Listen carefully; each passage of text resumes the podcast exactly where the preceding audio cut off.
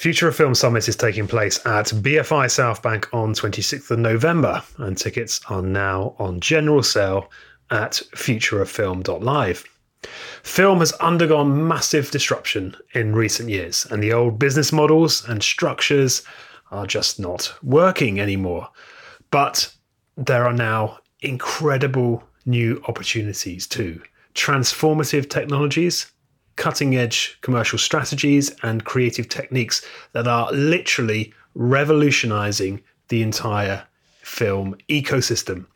Future of Film Summit is designed for filmmakers, producers, and industry who want to understand these shifts and learn how to incorporate them into their creative and business practice. The summit will feature incredible world class speakers from across film, tech, and interactive, including creative players behind works like Star Wars Episode 9, Ad Astra, and Black Mirror Bandersnatch.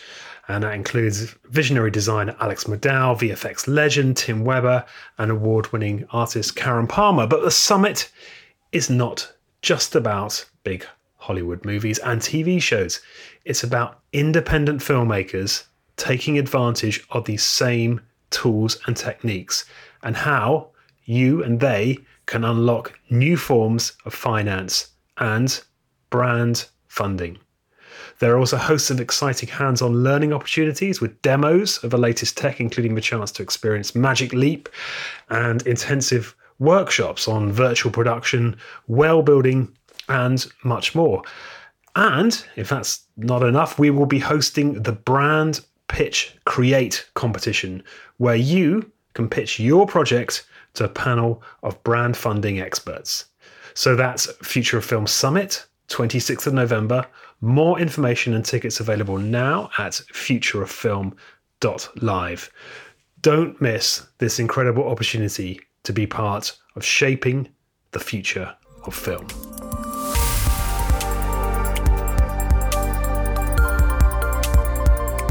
Coming up in today's Film Disruptors. I believe, I really do believe, if you know what you're making or building from the start, then you're not doing this right at all. Like you should actually let the process surprise you, um, take risks, and be open to and diverge, iterate, and then converge, and you know to what finally feels right. And that's that's what I truly believe And It's like a rinse and repeat kind of process, and you will end up somewhere new uh, that you didn't expect at all, but it'll it'll be beautiful, and it's the best incarnation of your vision. Hello, everyone, and welcome to Film Disruptors Season 3. My name is Alex Stolz, and this is the podcast where I share insights and strategies from the trailblazers who are shaping the future of film. And my guest today is Yasmin Elayat, who is an Emmy Award winning storyteller and entrepreneur whose work pushes the boundaries of immersive narrative and participatory experiences. Yasmin began her career in computer science, but then, as she describes, pivoted to become a storyteller and later co founder of the company Scatter, which is best described as a combination between tech startup and production company. Scatter and, and Yasmin are now pioneering the emerging language and technology of volumetric filmmaking, a process that can transform 2D capture of the real world into hologram like, video game like imagery, which can be viewed from any angle, manipulated, and has obvious artistic creative benefits for immersive storytelling and VFX. In 2017, Yasmin used these techniques to make Zero Days VR, which won the Emmy for Outstanding New Approach to Documentary.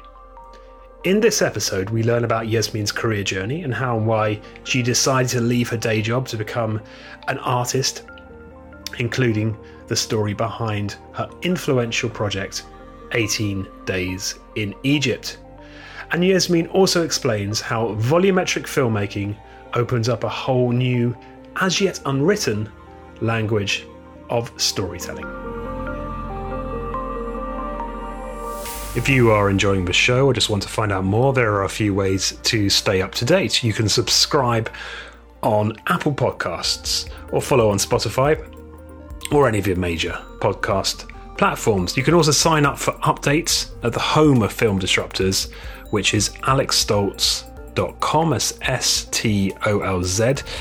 Just enter your email to receive all the latest Film Disruptors news and episodes straight to your inbox. And this is also where you can access previous episodes, find out more about our featured guests, and get in touch. I'd love to hear from you. So that just leaves me to say thank you for listening, and now please enjoy this conversation with Yasmin Elayat. And I started the show by asking Yasmin about how her pivotal project, 18 Days in Egypt, came about. Yeah, yeah. I mean, I'll, as like a bit of a, a background, I have uh, an, a, hybrid background, um, and I'm, I'm I'm an artist with a you know computer science degree and an art degree, and um, I worked for a long time as a software engineer, and uh, I'd go home and animate or make you know make these these mini little shorts at home, and so I always obviously was interested in storytelling. I just didn't think it was my career path, um, and I was in New York. This is um, I was in New York for uh, grad school. Basically, after I was working as a software engineer for multinationals in Egypt, um, uh, I felt like you know that I wasn't fulfilled or contributing to the world or you know uh, fully. You know, I don't know if you have that experience, that feeling. I felt like my my voice was not just, was not totally like um uh, it was like half. I was using half my my my being, and so um, I came to New York in 2006 actually to um, to come to this program called the Interactive Telecommunications Program at NYU. And uh, this program is uh, it's essentially a program that is in the art school. It's in Tisch, but it's about using technology um, uh, for for art, for as an artist, as, as, a medium for artistic practice. And it was um, a, an important uh, moment for me to uh, go through this experience because I started to learn that uh, what was most important to me was actually storytelling and I just knew how to build things. I understand how techno- the possibilities of technology, and um, I'm a good engineer, but I wasn't excited about the creative potential of technology. I was excited about what I could use technology for, and ITP helped me kind of merge these two interests. And um, uh, it started. It started. I started becoming, you know, building this sort of hybrid artistic practice since then. And um, I would say from 26 to 2000, you know, around this time to 2011, I was uh, working as a creative technologist. I was still, you know, programming and building experiences, but I was also doing um, experience design and you know leading these projects that were focused on storytelling, but they were more in um, um, ex- spatial experiences. They were experiential um, exhibits at cultural spaces like museums and and um, uh, uh, you know corporate lobbies and things like that.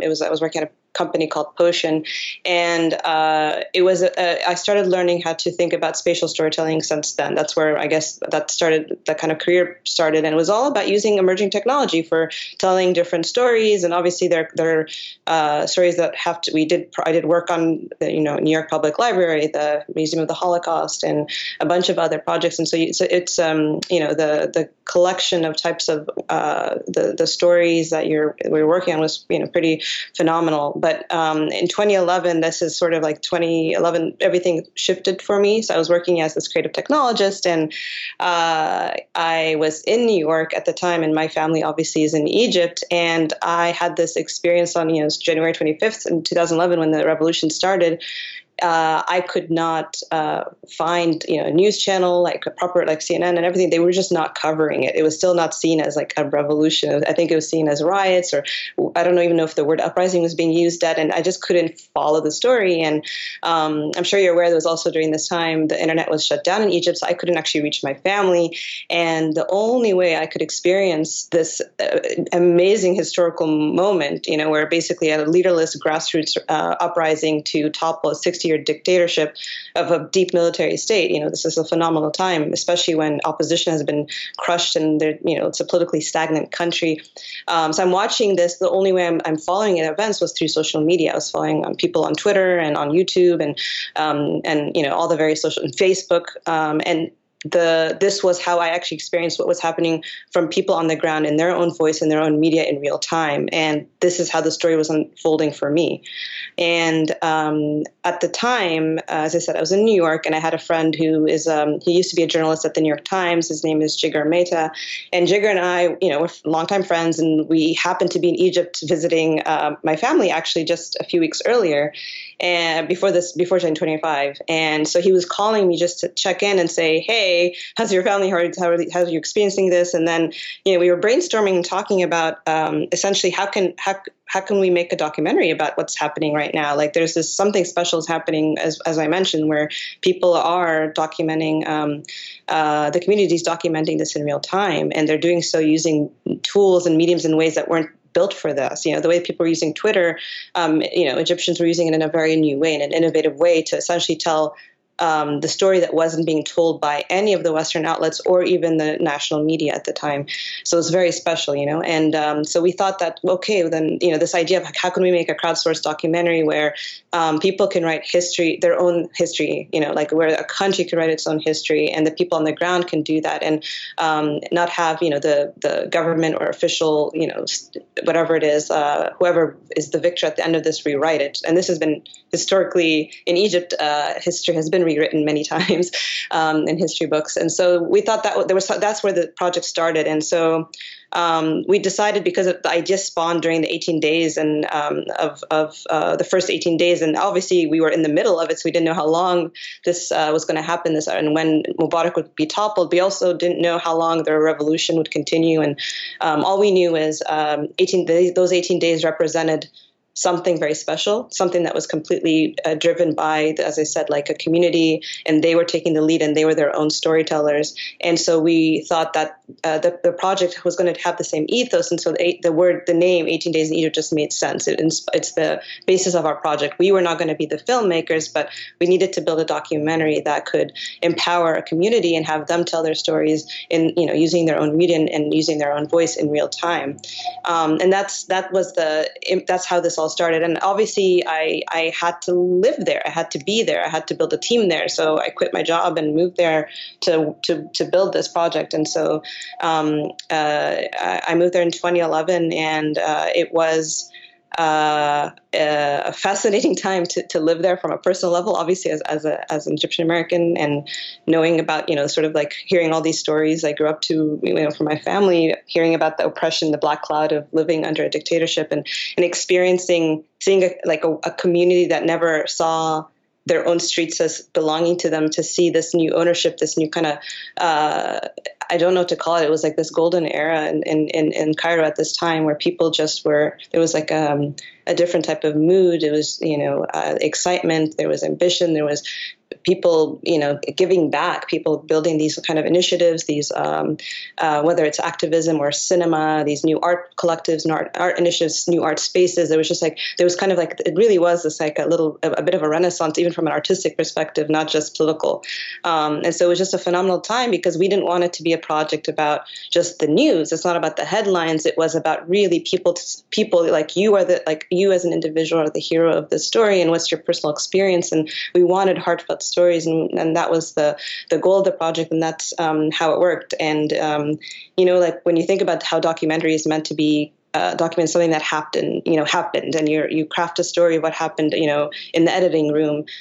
The whole focus of this project was how do you tell um, a documentary that's telling the, the story in real time, that's raw, you know, is happening at this moment, and that's um, so we built a platform. It was a collaborative storytelling platform, and people could uh, tell um, their stories using a variety of different media together. So it's kind of like a multimedia visual storytelling platform. They could collaboratively tell stories together. Um, we built something that didn't exist. There wasn't this way to do what we wanted to do, and we tried a bunch of different prototypes. And in the end, we built a, a platform um, uh, to power this to power this project. And um, you know, when it worked, it was beautiful. It was personal stories. It was stories beyond the headlines, and um, obviously, as you know, things in Egypt didn't go as planned, and uh, uh, you know the project kind of. Um, uh, actually, I'll say one thing before I talk about the downfall of what happened in Egypt. But um, something that's important to talk about is uh, this project started, as I said, it happened in 2011, but it also happened at a time when these types of projects didn't fit in a box, and why that's important is, um, you know, I, I, I quit my job and we were like looking for any type of documentary funding, but we kept getting no's, no's, no's. No one would fund this project because it didn't fit in the box. It didn't make sense. Oh, it was web based. It was also, there's no director. There wasn't a set story. Since we're saying this is living and ongoing, we don't know when this revolution would end. So we needed to be this ongoing documentary and we can't control it. You know, it had to be, we had to be shepherds, not the directors. And, um, what happened in 2011 were two special things where we had two institutions, Sundance and Tribeca, uh, for the first time in 2011, uh, show through uh, uh, investments like that they were going to start supporting this type of work. So in 2011, um, Sundance started the New Frontier Lab, which we were part of that inaugural class, and where I met Kamal Sinclair actually, um, and uh, also Tribeca uh, via Ingrid Kopp, who is the director of it, and now who is you know obviously the um, curator of Storyscapes at Tribeca Film Festival and heads the director of um, immersive um, Electric South right now in South Africa. Ingrid Kopp at the time uh, really believed in this, and she built the first ever fund for new media, and that was the New Media Fund uh, that was uh, Tribeca Film Institute and Just Films and Ford Foundation, and we were luckily the recipients of that money. So I don't actually know how this project would have been made if that timing wasn't so well, coinc- you know, that coincidence of timing. Um, we didn't have know that this was going to happen at that year, and we were bootstrapping. But I would say that's the only reason this project was able to survive. Is like these institutes, the leaders of you know these storytelling like um, gatekeepers and supporters of independent artists saw value in letting people, even if this is new frontier or unknown and we don't actually know where these projects should live they believe that there should be support and, a, and space and funding and a foundation for this type of work. Um, and that was what was a huge pivotal moment for me because then me as an artist and my strange you know technology and you know storytelling blend of how I work, you know, just now I had a now I had a tribe, now I had a home, now you know, it it, it wasn't such a hmm. weird thing to be doing anymore. Hmm. Well, it sounds like a, I mean, it's, it's, an amazing story, and it sounds like so many things aligned to, for that to to happen and to to actualize. I mean, not only your you your training and your decision to move from tech, just tech, you know, into creative storytelling, um, but also, well, obviously this huge, huge monumental event and then the the emergence, I guess, of these the, these funds and uh, and that led to you know quite a significant leap of faith, I guess, from your perspective. You quit quit your job and uh, decided to to relocate to Egypt. Um, that must have been, I mean, that must have been a bit scary at the time, or did it did it not feel that way? Um, it's interesting. I didn't. It didn't feel like um, uh, the leap of faith. Everyone thought I was a bit crazy. I mean, my parents were like, "You're, you're, what are, how are you going to make money? You know, like why are yeah, you? Right. What are you? And you're coming to a revolution, and you're leaving a great job in New York, and you know, you went to grad school for this, and um, so I, everyone didn't understand it. But I, I, I definitely uh, um, the way I work is it's very intuitively. There's something. There's like you know, I think most there's most part of the artists or storytellers like there's something you really need to do and or a story you need to tell um, and there's no stopping you and i think i just at the moment felt like even if i didn't have it figured out i knew i had to do this and i had to do it this moment of time and i was ready also like i as i said i keep feeling like i haven't been able to use my voice um, you know and everything has been about these random career dots and points, you know, and um, uh, maybe they didn't seem to lead in one direction, but uh, this felt like the step in the right direction. Um, and that's all I knew, and that was enough to take that leap of faith and but also it was an exciting time in Egypt, even though it is political and there was violence, and yes, there were times that were really hard and scary. And you know, I, you, I got used to APCs, you know, in the streets. I got used to helicopters. You get used to like checkpoints and like you know curfews and having to go. It's like you know, it's a strange way to live. Obviously, it's not normal, but it's also um, as I said, there was a whole cultural renaissance, and it was a beautiful time there. And, and um, some of my most amazing collaborations happened during this time, and uh, there was something just special happening in this moment that you can't create. And um, and I think that's that that's just I, I don't know. It's uh, I'm grateful for that experience.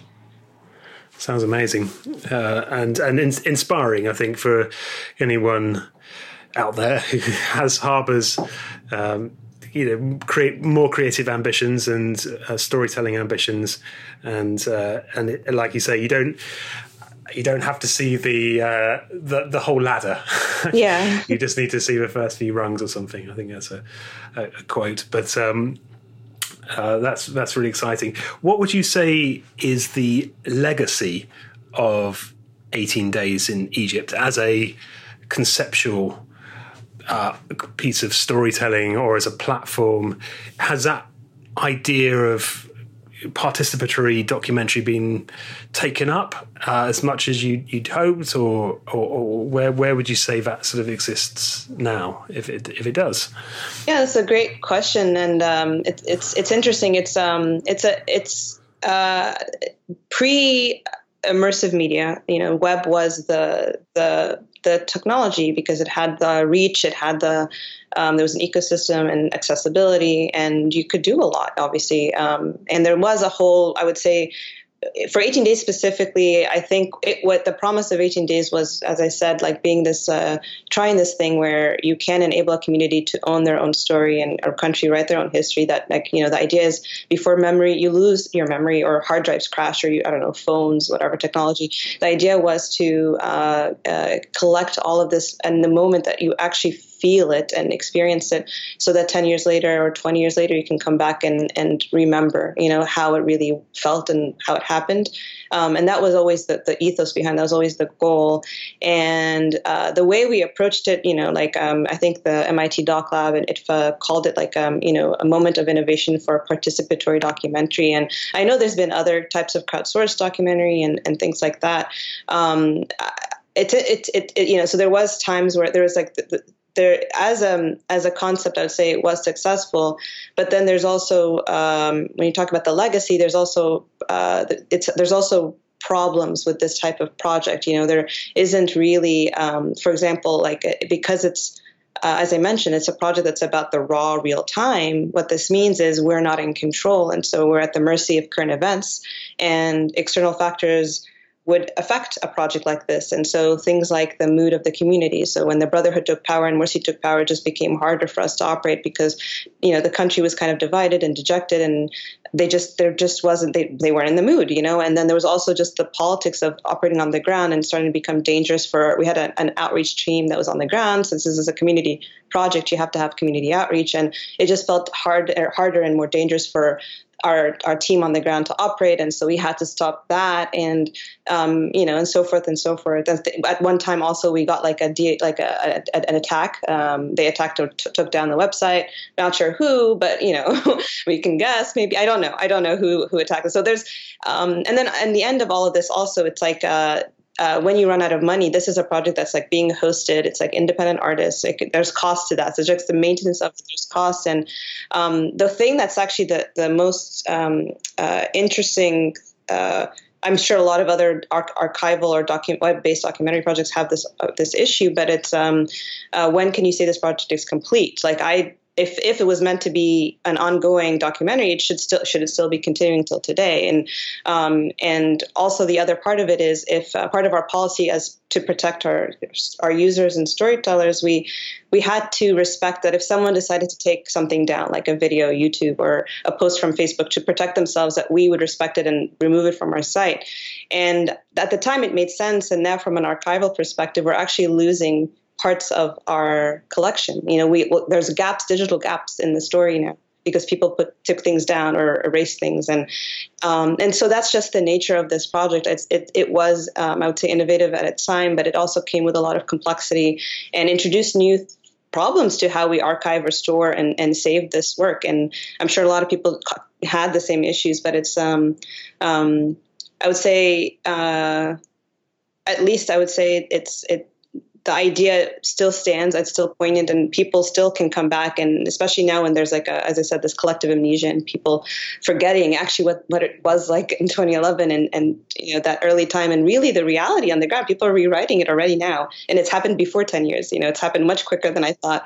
So I, I would say, at least from that perspective and our intentions, we did what we set out to do, but we just also faced a few obstacles, a lot of obstacles that we weren't ex- expecting because it's um, something we didn't know how this would all pan out. Yeah.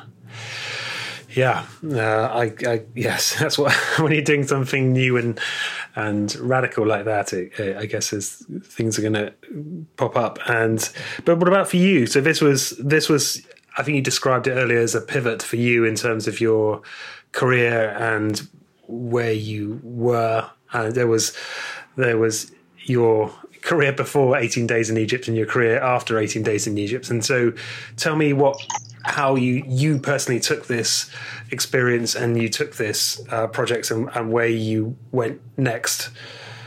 Yeah. Um, yeah, it was a pivotal moment for me because I think I realized something. This was the first project where I didn't code. You know, I was actually a director, I was a co creator. And, and I think that was already a, a shift for me where I realized, oh, me in this role and having my background, my technical background, I have a actually, it's a, it was a huge, I learned that I kind of have this, uh, uh, a, a, a a benefit actually to where I, I, because I know the technical possibilities or I don't feel constrained by technology. I actually find that it, I, I you know if it doesn't exist, we can build it because we really need to achieve this creative vision. And I learned that through this project. Like it, if it doesn't exist, we're going to build it. It's okay. We built a whole platform, you know, like uh, um, and I think uh, uh, what I I mean to be to be it, it also I realize like um, I am a storyteller. Like it doesn't matter if it's like I'm a programmer or if, or if I like to build technology or if I'm tech native. Like the main thing was I learned that like what has been driving me, and even the reason I learned to code as a kid was like I build websites so I can share my short stories and my poetry. So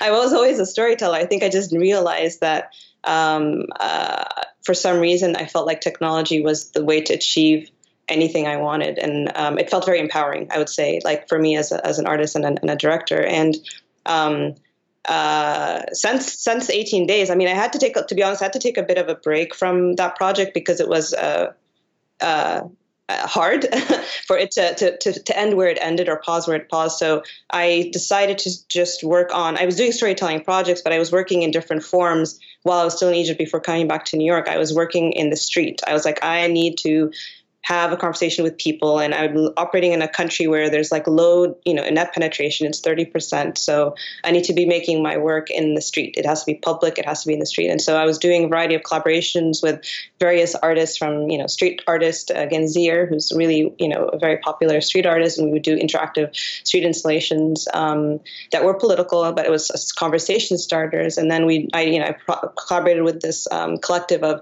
uh, storytellers and uh, thespians and musicians and designers and set designers to create this traveling storytelling box, like a rarity show or peep show. Like, but we kind of brought it to this mod- to a modern sense with you know holograms and projection map puppets and um, all this stuff. And um, and it was about how to how to bring magic to the streets of Cairo, how to bring a layer of surrealism to the everyday lives and the stories even that we were telling were stories that were um, gathered from the community, but we just added this like magical realist layer. And I was we'd hope that um, you know that's almost like a way of creating a, a, form of augmented reality for these kids. I hope like where they can see their same streets and their same environments, but with this new layer that we brought through storytelling.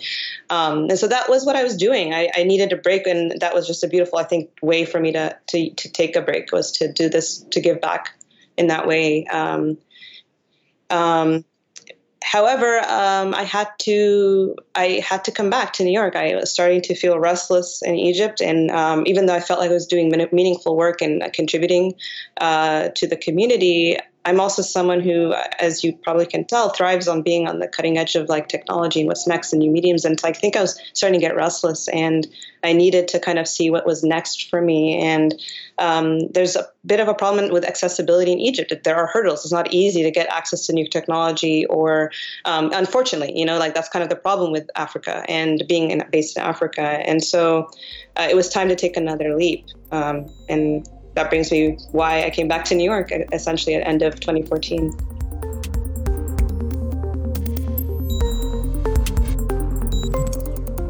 You're listening to Film Disruptors, and I'm in conversation with storyteller Yasmin Elayat.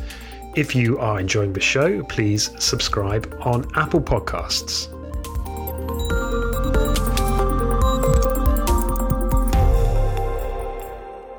And was that when Scatter began. How did t- tell me about Scatter and what the the mission of that company is, and I guess how you how you came about starting it.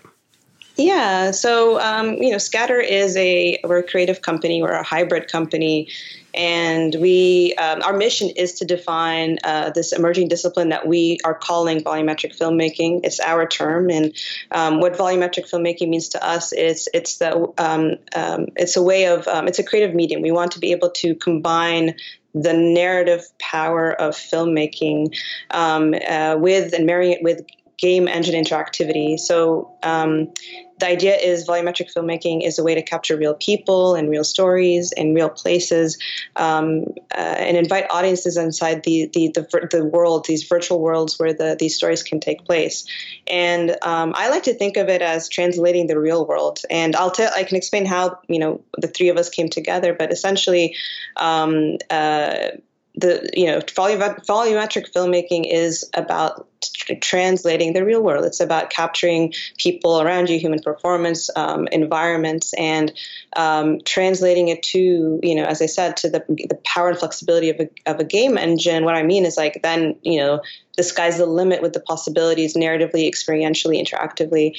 Um, and we can, you know, dive into that a little more. But how um, uh, Scatter started. Uh, essentially, Scatter, as I said, is a hybrid company. I should explain what we do to explain how it all started. But we do two things. We build a tool called DepthKit, which is a um, an accessible, uh, low cost volumetric capture solution, which allows you to capture you know humans in 3D um, to add into these environments. And then we also are uh, defining what volumetric filmmaking is. And so what we do is we're making content. You know, we're building, we make projects. So from like uh, like Zero Days and Blackout, and you know these projects where I can talk about more. But we're trying to show the potential and keep pushing. So every project we do is like has to push this discipline forward in some way because we want to inspire, but we also want to educate. You know, like if we're saying this is a new medium, we need to show the possibilities of this new medium. Um, and everything about what we're doing is about democratizing the means of the creation. So you know, a lot of other startups will make technology but only keep it in house so they have the edge. And that is completely against what we believe in. And we want uh, to make things easier and more accessible lower cost we want diversity in creators. We want diversity in voices. We want people in africa or egypt you know who have no access to stuff that, that they actually they can get started with off the shelf hardware they can get that they have. And they and we're building workflows that are leveraging existing video production and post production workflows. So it's actually a lower learning curve um, and so that's uh, our mission. Even in the probably even the projects we take on, you'll see that our projects are pretty. Um, uh, they're topical. They're always relevant to st- stories that we think are super important to today, and they also um, are um, hopefully, hopefully about representing different uh, uh, voices and different perspectives. And um, we also are very, very, very invested in our community, uh, the DepthKit creators or volumetric filmmaking community. And so we have uh, a one, a lot of wonderful like kind of initiatives that are around the community. And one is um, uh, simply that we we have you know these like channels and communication channels where uh, everyone is connected and and uh, sharing work and you know it's like a pretty tight knit. But we also lead an event, a quarterly event called the Volumetric Filmmakers um, event. One is coming up on Tuesday, actually July 23rd, that is going to be volumetrically streamed, of course, uh, using DepthKit, and so anyone can watch it around the world. But um, we uh, we do this meetup to sort of it's about growing the pie. We invite competitors, we invite artists. It's it's not about us. It's about you know like let's build this field. Let's see where this can go. Since it's so nascent and so young and it needs to be about growing the pie and educating people. And it's been it's been uh, it's been great. It's free. People it sells out. People love it. And um, it's uh it, yeah. So it's all part of our mission. It's like we need to we like we need to tell stories and all of us build tools as you can tell. I, I come and i can explain about my partners but like I, I built a platform to to tell stories. And i think we all have the kind of this the same mission where it's about like this orientation towards community this orientation towards uh, mission and values and having a company that really adheres to the to that. And um, the way scatter started essentially it's uh it's sort of like it's almost like my two business partners, Alexander Porter and James George, um, were longtime artistic collaborators here in New York, and they're part of the sort of same community I, I, was a part of. I just didn't know them at the time because I was in Egypt. But you know, the ITP, new media, you know, these artists, technologists, hybrid uh, community, and um, they were here part of like you know Eyebeam and New Inc. and um, they were building starting 2011. Actually, they were starting to sort of you know, Alexander comes from a photography background and James is a computer scientist, artist, and they were interested in what is the future of photography? What is the future of um, what they were calling, uh, coining as uh, computational photography? And at the time, they were playing around with cameras plus this, you know, uh, X, this, you know, gaming console. At the time, it's called, you know, the Xbox Kinect. You know, was made for people to play games at, in their houses. You know, and they were using uh, this Kinect, which allows you to, you know, it's a, it was a very cheap hardware that you can capture your depth, your skeleton, you know, and um, they were combining these two methods to sort of explore, and they were doing these photographs and these prints, and they were exploring this new medium. And at the time, they're building essentially what became an open source tool called RGB Toolkit. And there was a huge community around this tool, this open source tool. And I, I have heard of it. Obviously, as I said, this is kind of my world. So I'd heard of this tool. Um, and then also, I, I um, uh, a few years after 18 Days in Egypt sort of did the festival rounds and, and all of that, uh, a new project came out that was also part of um, the same world, the TFI New Media World, and was at Storyscapes, and that was the Clouds documentary. And that was uh, co directed by James George and Jonathan Minard. And James ended up becoming my business partner today. And the reason it's significant is that it was one of the first VR pieces I saw, and it's how I learned about James. And uh, that project spoke to me because it was like I felt like I, I, I could see a very like-minded individual and someone with the same type of practice. He's also a computer scientist. He made this documentary that is not a traditional documentary. It was like a documentary in in VR where you meet um, the, the creative coding community, so artists that use code as their medium. And um, while you're meeting these interviews being shot with DepthKit or the early version of DepthKit at the time, as I said, it was still RGB Toolkit. Um, but he was obviously building this tool to be able to capture people in this way. Um, so he used it building tools in order to achieve the creative vision, but also um, um, the experiences you are um, you get immersed into in this 3D environment in the actual code that people you know that these artists write. So they wrote code to represent their you know and, and so you're it was just this convergence of art and and form you know convergence. And I was just like this is this is you know I, it, it spoke to me. And so um, we met when i was i moved to here in, to new york. And when i first met james it was just um, i think it was inevitable that we would end up working together. I would say just a very like-minded individuals, and he introduced me to Alexander, his business partner, and um, I didn't actually work with them until two years later. So um, it was around 2016 where um, they decided to productize RGB Toolkit. So moving away from an open source toolkit to uh, building a product, because to build a product, I'm, you know, uh, I'm sure as you know, because you're part of a startup, there, there's, there's, um, it's not a simple, it's not a simple way of working. It's a very different working than projects or like being a services company or a production company. You know, there, there's, um, there's maintenance, there's quality assurance, there's uh, user understanding and testing. There's, um, you know, there's just a different way of uh, taking a, the product life cycle is just a different cadence to how you work. And also, um, uh, you know, th- this is a complicated problem to solve. How do you build a high-end volumetric capture solution um, that's actually so low cost and affordable for people and just uses, as I said, off-the-shelf cameras and, and, and depth sensors. And we're com- to compete against like high end you know stages that cost like several tens of thousands of dollars for just a few minutes of capturing. That's what we're competing with. Um, so they were um, starting to you know as i said build this become a startup and build this product. And at the time um, i was freelance. Actually at the time i was producing a uh, another virtual reality project my first virtual reality project that i was working on. It was a producer called traveling while black which was um, roger ross williams was the the director on. And so I was fundraising, and you know, we funded that project. I was working on this other project, but then uh, you know, I'm sitting there in this in this you know basement with these guys, and they're building a new emerging technology. And I am a storyteller that loves to use emerging technology, so I just was like. I had this aha moment. I was like, "Oh my gosh, why am I working on other projects? I can I can use DepthKit to make films. You know, I can I can do this. I can build I can build like the studio arm of this, or I can um, uh, start, uh, you know, showing the possibilities of what volumetric filmmaking can be.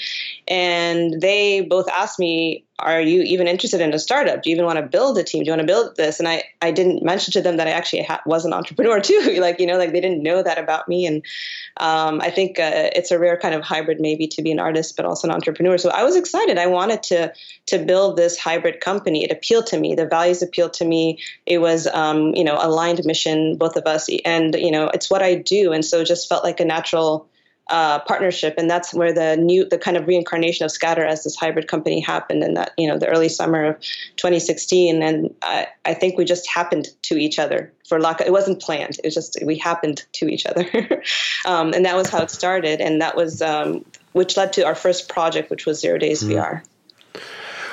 Well, uh, I definitely want to talk about Zero Days, uh, of course. Um, the the artist entrepreneur thing is really interesting. This on this show, we typically the, the the guests are typically artists or entrepreneurs. Oh, everyone's a bit entrepreneurial, I guess, but um, but I think you might be the first one where you know first guest where combining both of those disciplines, and I think that's that's that's fascinating.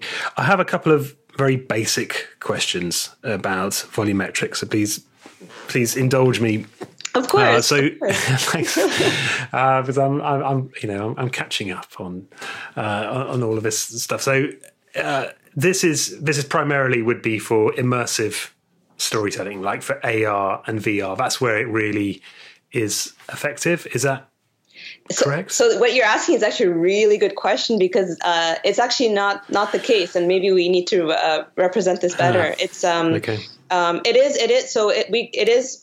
Uh, so volumetric uh, capture, volumetric filmmaking is just the ability of obviously capturing uh, the world as it is in, in three dimensions. So this is how our world exists, um, and our process, as I said, is like in a in a workflow that is exactly the video production post production workflow. And so what that means is even though um, the way of capturing is in three dimensions, it is using regular cameras, and our software then um, can output it into many ways. So the, the publishing method is kind of uh, very flexible. So um, has been used by uh, motion studios and VFX specialists like Territory Studio that worked on used it used DepthKit as um, in their feature film uh, called AXL to represent the vision system of a robotic dog. It was used by Alex Gibney actually in the feature film Zero Days where he needed a way to anonymize an NSA informant, his kind of like kind of uh, key character that was sharing the hidden story that you know t- that um, uh, that you know uh, that's supposed to be kind of behind, like she they can't reveal the sources, and so he needed he used DepthKit as a way to as a VFX tool in the feature film to anonymize this informant in a way that would um, felt native to the language of code, you know, uh, uh, close to the, the subject matter of the of the film. Um, also, it's been used by in, in rap. Uh, sorry, in Eminem's like Eminem has two different music videos where he used DepthKit as like a VFX tool. So this is all 2D, and he used it as like um, um in, in the, like for example in Rap God, and um, uh, but but also because it is 3D and volume and immersive immersive media is you know uh, virtual reality and mixed reality and augmented reality. Um, it it obviously uh, is all about building 3D worlds and immersive worlds that you know you can invite your audience in. It just also works just beautifully. It is like built for this future, but um, we also acknowledge that this future is still nascent. You know, still it's still uh, young, um, still growing, and still being defined. And so, um, it is actually very important for us that our our, prod, our our tool speaks to both immersive creators and these new XR studios and creative studios, but also it just speaks to documentary filmmakers and you know other cinematographers and um, that's the that's how we build it. And and you know when we invite filmmakers traditional filmmakers to come to our studio they actually have this aha moment when we show them how it works where they're like oh uh, they get it because they they can translate the, the workflow exactly to their own work and it, it actually connects and makes sense. And I would say um, uh, it's all very intentional. So this has been very intentional in how we design it and uh, the, both the product and the workflow because it's important that to us that it, it's not about immersive media only. It is about this is a new way of creating in the in general in the world, and it, it should speak mm. to all artists and all storytellers. Okay, uh, that's I'm, I'm glad I asked that question. And so is is he and again, please indulge me, the, the benefit of working in volumetric. So, say you're you're capturing some real footage, maybe you're making a documentary, you can then in uh, uh as you said on a, on a regular camera, then you can input that into the DepthKit um, system, and from from there, is it that you you get Uh, what is it for you? What what are the key benefits that gives you that, that provides you as a, an artist or as a storyteller? What is it that you're you're gaining by yeah. by doing that?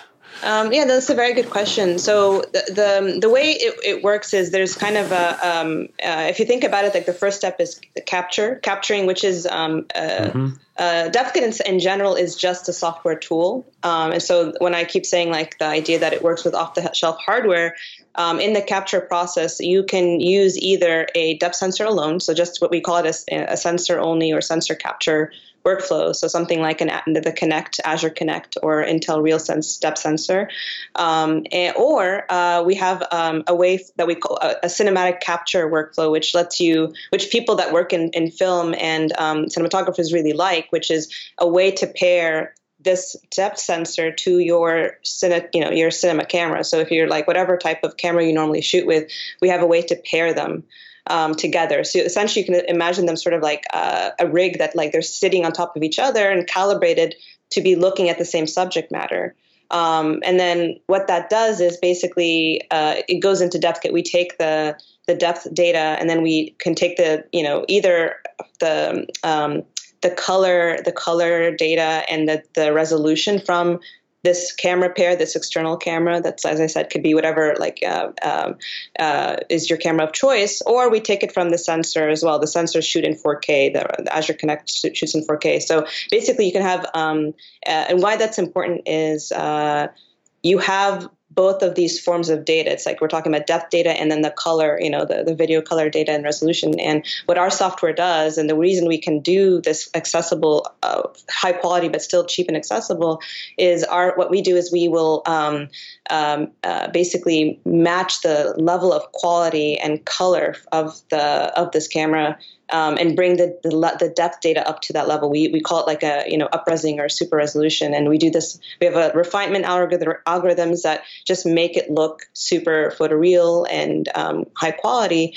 Um, and then the other side of it is, and after that is um, kind of what our value eh, add and what I think people like about DepthKit is we're a tool that is all about creative expression. So um, we we we make the the export formats are just videos, so you can export them into After Effects and and use them. You can ex- go and work in a game engine and uh, also work with the, the same the same exact capture just naturally works in all the different um, platforms because of you know our plugins and the, our integrations and our export formats.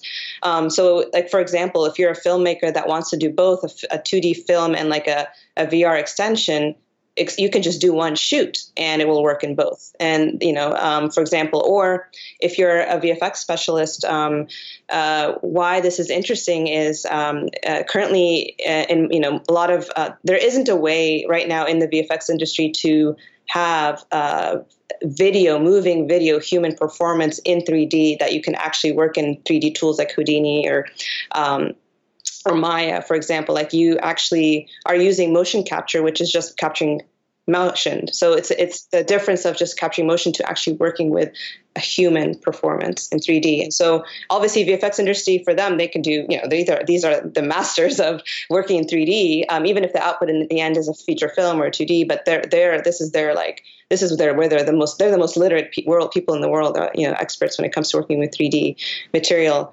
And um, the the last bit I'll say is um, our approach is about um, um, you know it's not about just like realism or photoreal. It's about building a whole new aesthetic language.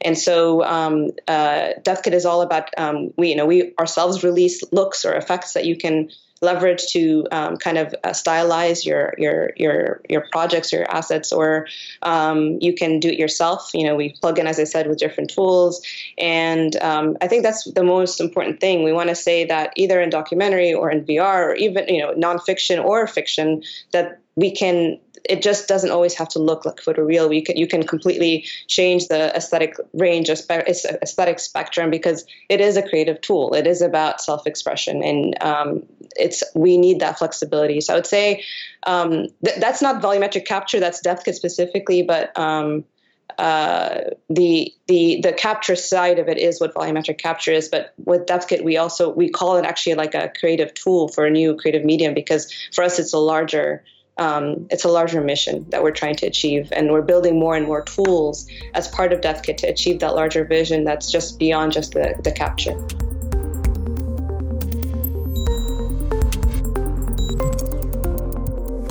You're listening to Film Disruptors, and I'm in conversation with storyteller Yasmin Elayat. If you are enjoying the show, please subscribe on Apple Podcasts.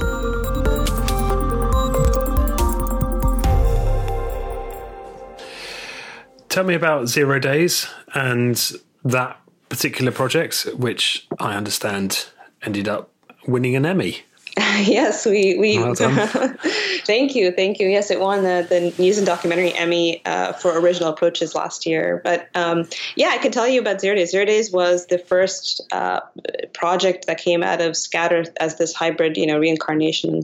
Um, after I joined. Um, uh, you know, the, the, the, history or the origin story is quite interesting. Where I, I may have mentioned that Alex Gibney, you know, who's a prolific Academy Award winning director, um, was working on the feature called Zero Days, which um, is a documentary film that uh, tells the story of um, it, you know it explores cyber war and sort of like the geopolitical kind of tensions and and and you know the current state of affairs around the rules and regulations and lack thereof around cyber war. But specifically, it tells the story of the Stuxnet virus, which is the first cyber weapon that we know of in history um, that can cause that we're aware of that can cause real world physical destruction and it was built um, to uh, allegedly allegedly built by the United States and Israel to um, attack Iran's nuclear uh, infrastructure, specifically this uh, nuclear facility called in Natanz. Um, and this was before the like nuclear deal was was struck, so sort of like kind of in the back back you know door sort of uh, um, and obviously neither country has acknowledged it. It's iran is accusing the countries but um, through leaks and um, sources on, on a, you know anonymous nsa sources we do know that that both countries um, you know, built it. It's a very sophisticated weapon.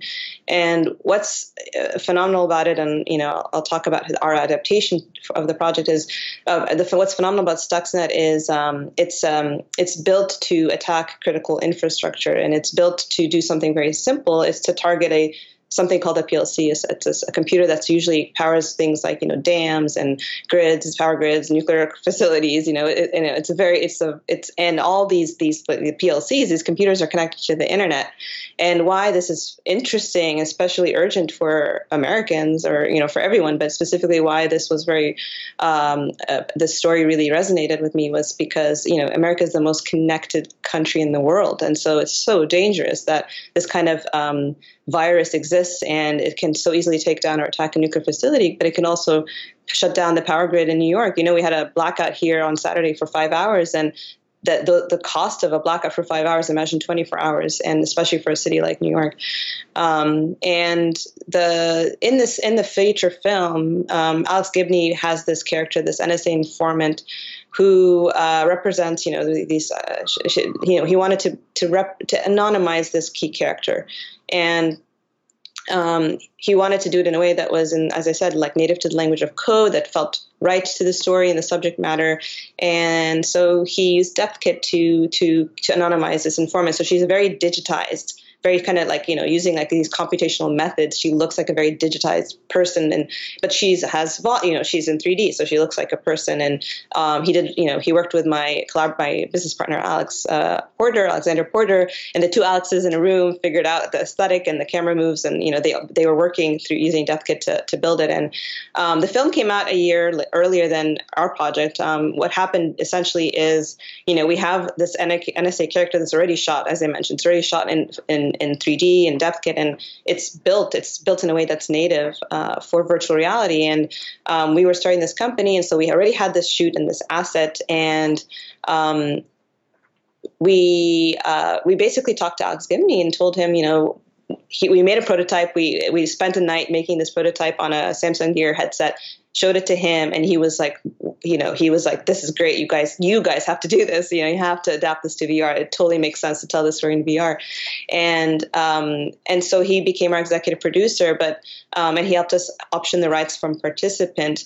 And um, but it, we had complete creative freedom to sort of reinvent what this how, you know what would our adaptation look like. And in the feature film you know alex gibney says something that um, really stuck with me which he said how do you make a documentary where the lead character is code or where code could speak for itself? And um, in our documentary we could in our adaptation that was like the inspiration. It was like oh we we can completely completely invent and design these intangible digital worlds. And you can we can tell the story from the perspective of stuxnet on its mission to sabotage this you know iranian nuclear facility. And so in zero days vr um, you are the stuxnet virus and you travel between these as i said this kind of cyber and digital world. Um, you travel to natanz and you know the heart of the facility to learn how stuxnet works. You um, uh, learn how stuxnet operates in these kind of like kind of like you know the underbelly of this kind of computer world. Um, you uh, uh, you also meet the NSA informant. She's obviously our, our key character. Um, and it's all narrated um, through um, sort of the cyber experts. So the people who uh, were. T- learn going through kind of like the breadcrumbs, the digital breadcrumbs in the Stuxnet virus, and learning through the comments, through the code, like learning how it works, and you're kind of um, travel, as I said, like learning how this all works, and kind of uh, kind of like a discovery kind of way. Um, um, while Stuxnet is operating, you're hearing from the experts how it actually all unfolded. Um, and it was also important for for for me in this project that we we juxtapose both the this you know this insider story that's being told by cyber experts and this NSA source. This on you know she's a um, spoiler alert, but she's an amalgamate character. She actually is um, an actress who represents uh, the anonymous testimony of several NSA informants that um, uh, Gibney and Jigsaw were trying to protect, and so uh, her testimony is this amalgamation of their testimonies and um, uh, so that's the insider story, and that's like what happened. And however, there is the official public story, which um, you know, like as I said, the United States and Israel do not acknowledge any involvement in the, in this weapon. Even and then uh, obviously Iran is accusing the United States and having their own cyber you know attacks back. And uh, the we had this kind of the other side of the story, which is the official stance. And so we use like uh, archival footage. We'd use press, um, you know, uh, clips, and we'd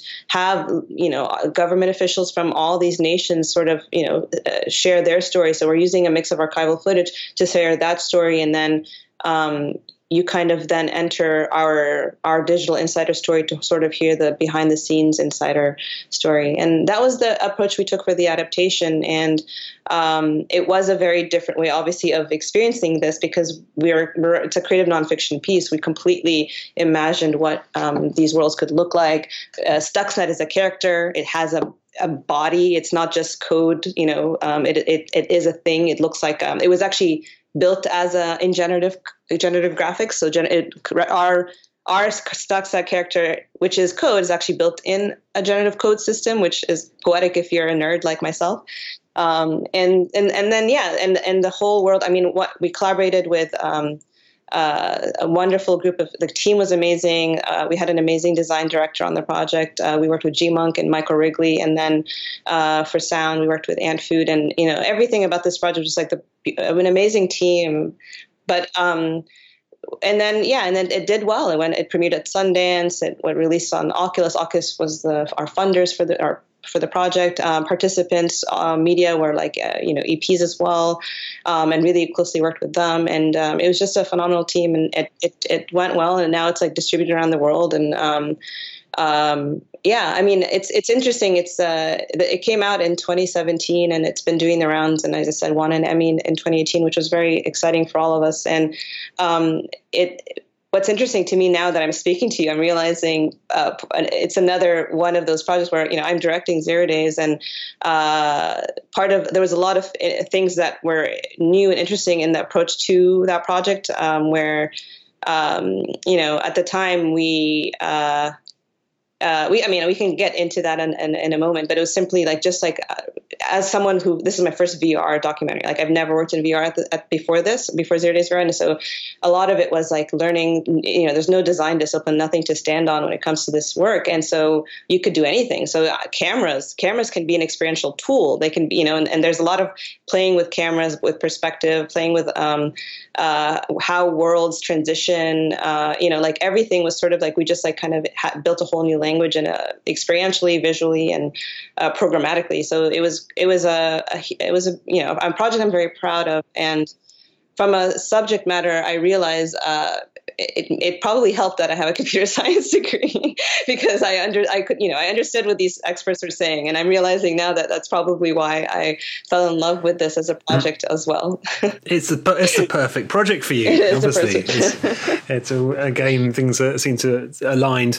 Um, but I, what, I think what's really uh, what I find really fascinating and really important about that is that it was only because the you had the original uh, material captured in game engine or it, it, it, volumetrically, yeah, which in depth exactly, which meant but then you could repurpose it and have this have this whole other interpretation of the same source material. And that's i think that's a really powerful point for artists but also i mean in terms of in terms of commercial exploitation, in terms of making a sustainable business as a as a storyteller or as a as a production house, being able to pivot and and use the material for multiple um, multiple you know creations is is a whole new opportunity. Yeah, I mean it, it's uh, it's true. I mean it, it, wasn't it wasn't as I said completely intentional. A lot of this sort of organically happened, uh, and, but it, it, was aligned. And I guess uh, it's kind of the theme of my life. But um, yes, it's um, it it made it. That's where things started connecting. It just made sense. And now we started also having an industry that was you know, when we talked about web and kind of the ecosystem that's missing there, VR at least immersive media, there's the people were now investing. You had funders, you had distribution. You start, you know, even if it's still new and still being, uh, it's still, you know, a, a, nascent market, and even if it's still not figured out, and you know, there's still ways to go. Um, I think it's sort of make. It's not just us and our business. It also because of this unique skill set in this room like in you know when i say this room i meant like we were literally in a basement uh, in bushwick you know uh, and uh, this unique skill set and background but also the fact that this ecosystem was also starting to really get built and rise and um, uh, it's a mix of as i said like now being an artist and also an entrepreneur seeing these two opportunities it's just kind of uh, started to make sense. And so the business started to make sense and um, and that's was the beginning. And now we're like we're, we're a team of, of 12 you know and we you know we're growing and uh, releasing and making more work and more projects and more content. Mm, it's exciting. And well we're coming to the end of our time. I want to i'm sure you have you have uh, projects to be to be uh, getting on with as well. Um, but i wanted to ask uh, a cup. well one final question which has two two aspects i suppose it, it, it was it's really advice for storytellers uh, particularly emerging storytellers and the first part of a question i guess would be what would you say if you were um, what do you, what do you say to storytellers when they ask about DepthKit and volumetric and what do you say in terms of persuading them or suggesting why they might give that a try? And the second part of the question is what's your advice for a storyteller? You're a storyteller yourself, you, you're also an entrepreneur. If someone's coming into the field today, want to, they want to tell stories. They're passionate. They have a. They're passionate about telling stories. What would you say to that person? Uh, what advice would you give? Yeah, I mean, for um, the first part of the question, which is what would I say to filmmakers, um, you know, who are interested in volumetric filmmaking or or DepthKit, um, I actually would say that they sh- there's nothing to shy away from. It, it's it's it is built for you you are we like the goal is to have the the best storytellers in the world work in whichever medium they prefer and so um, you know as I as I said this this is a um, if you want to move into the immersive space this is a great bridge it's a bridge technology for the immersive space and um, you know uh, and if it's if it's um, you want to introduce a new type of, let's say, way of animating or a new way of making documentary, or a new way of like capturing people for feature films or for music videos, it, it's just a new uh, uh, tool, you know, tool set in your belt. And I would say that actually it's built for th- these artists. They are the leaders, and we want the leaders of leading storytellers to, to use DepthKit and, and show us what's possible. Like we want them to lead us, and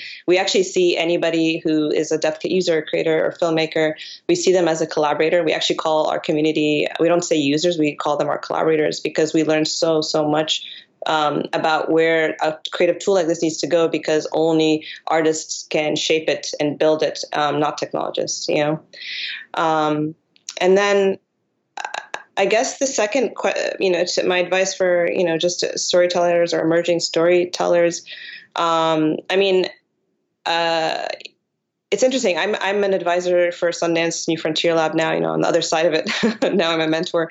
Um, and the thing that I find interesting, and maybe because I'm an advisor for um, artists that are moving into a new space for them, which is this new media space, and um, I, I, the thing, the first thing I notice is um, because it feels like foreign to them, and you know, very especially the technology can be intimidating.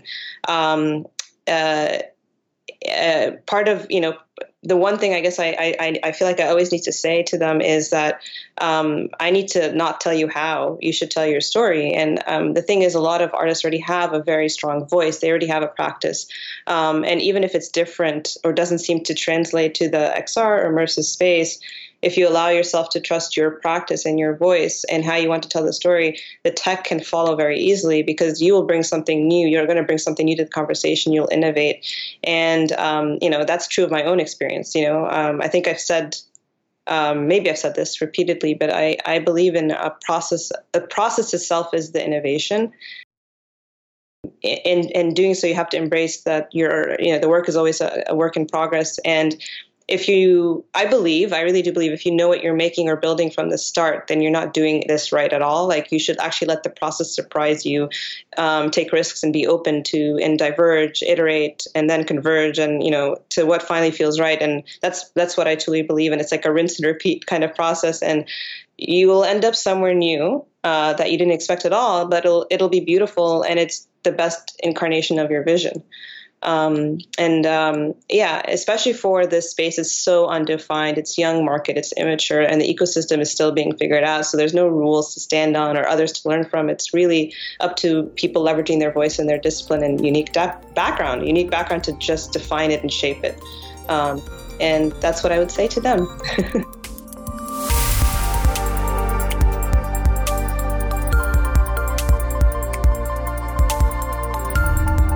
So that was my conversation with artist and entrepreneur Yasmin Elayat.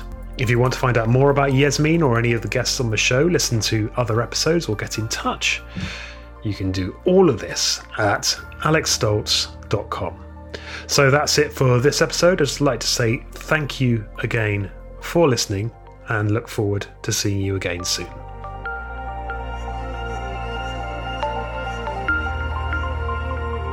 Future of Film Summit is taking place at BFI Southbank on 26th of November, and tickets are now on general sale at futureoffilm.live.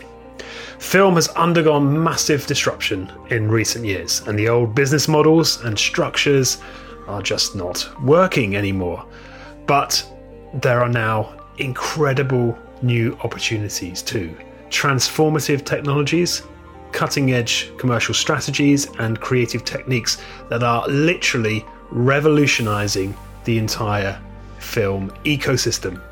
Future of Film Summit is designed for filmmakers, producers, and industry who want to understand these shifts and learn how to incorporate them into their creative and business practice. The summit will feature incredible world class speakers from across film, tech, and interactive, including creative players behind works like Star Wars Episode 9, Ad Astra, and Black Mirror Bandersnatch. And that includes visionary designer Alex McDowell, VFX legend Tim Webber, and award winning artist Karen Palmer. But the summit is not just about big Hollywood movies and TV shows, it's about independent filmmakers taking advantage of these same tools and techniques and how you and they can unlock new forms of finance and brand funding. There are also hosts of exciting hands on learning opportunities with demos of the latest tech, including the chance to experience Magic Leap and intensive workshops on virtual production, world building, and much more. And if that's not enough, we will be hosting the Brand Pitch Create competition, where you can pitch your project to a panel of brand funding experts. So that's Future of Film Summit, 26th of November. More information and tickets available now at futureoffilm.live. Don't miss this incredible opportunity to be part of shaping the future of film.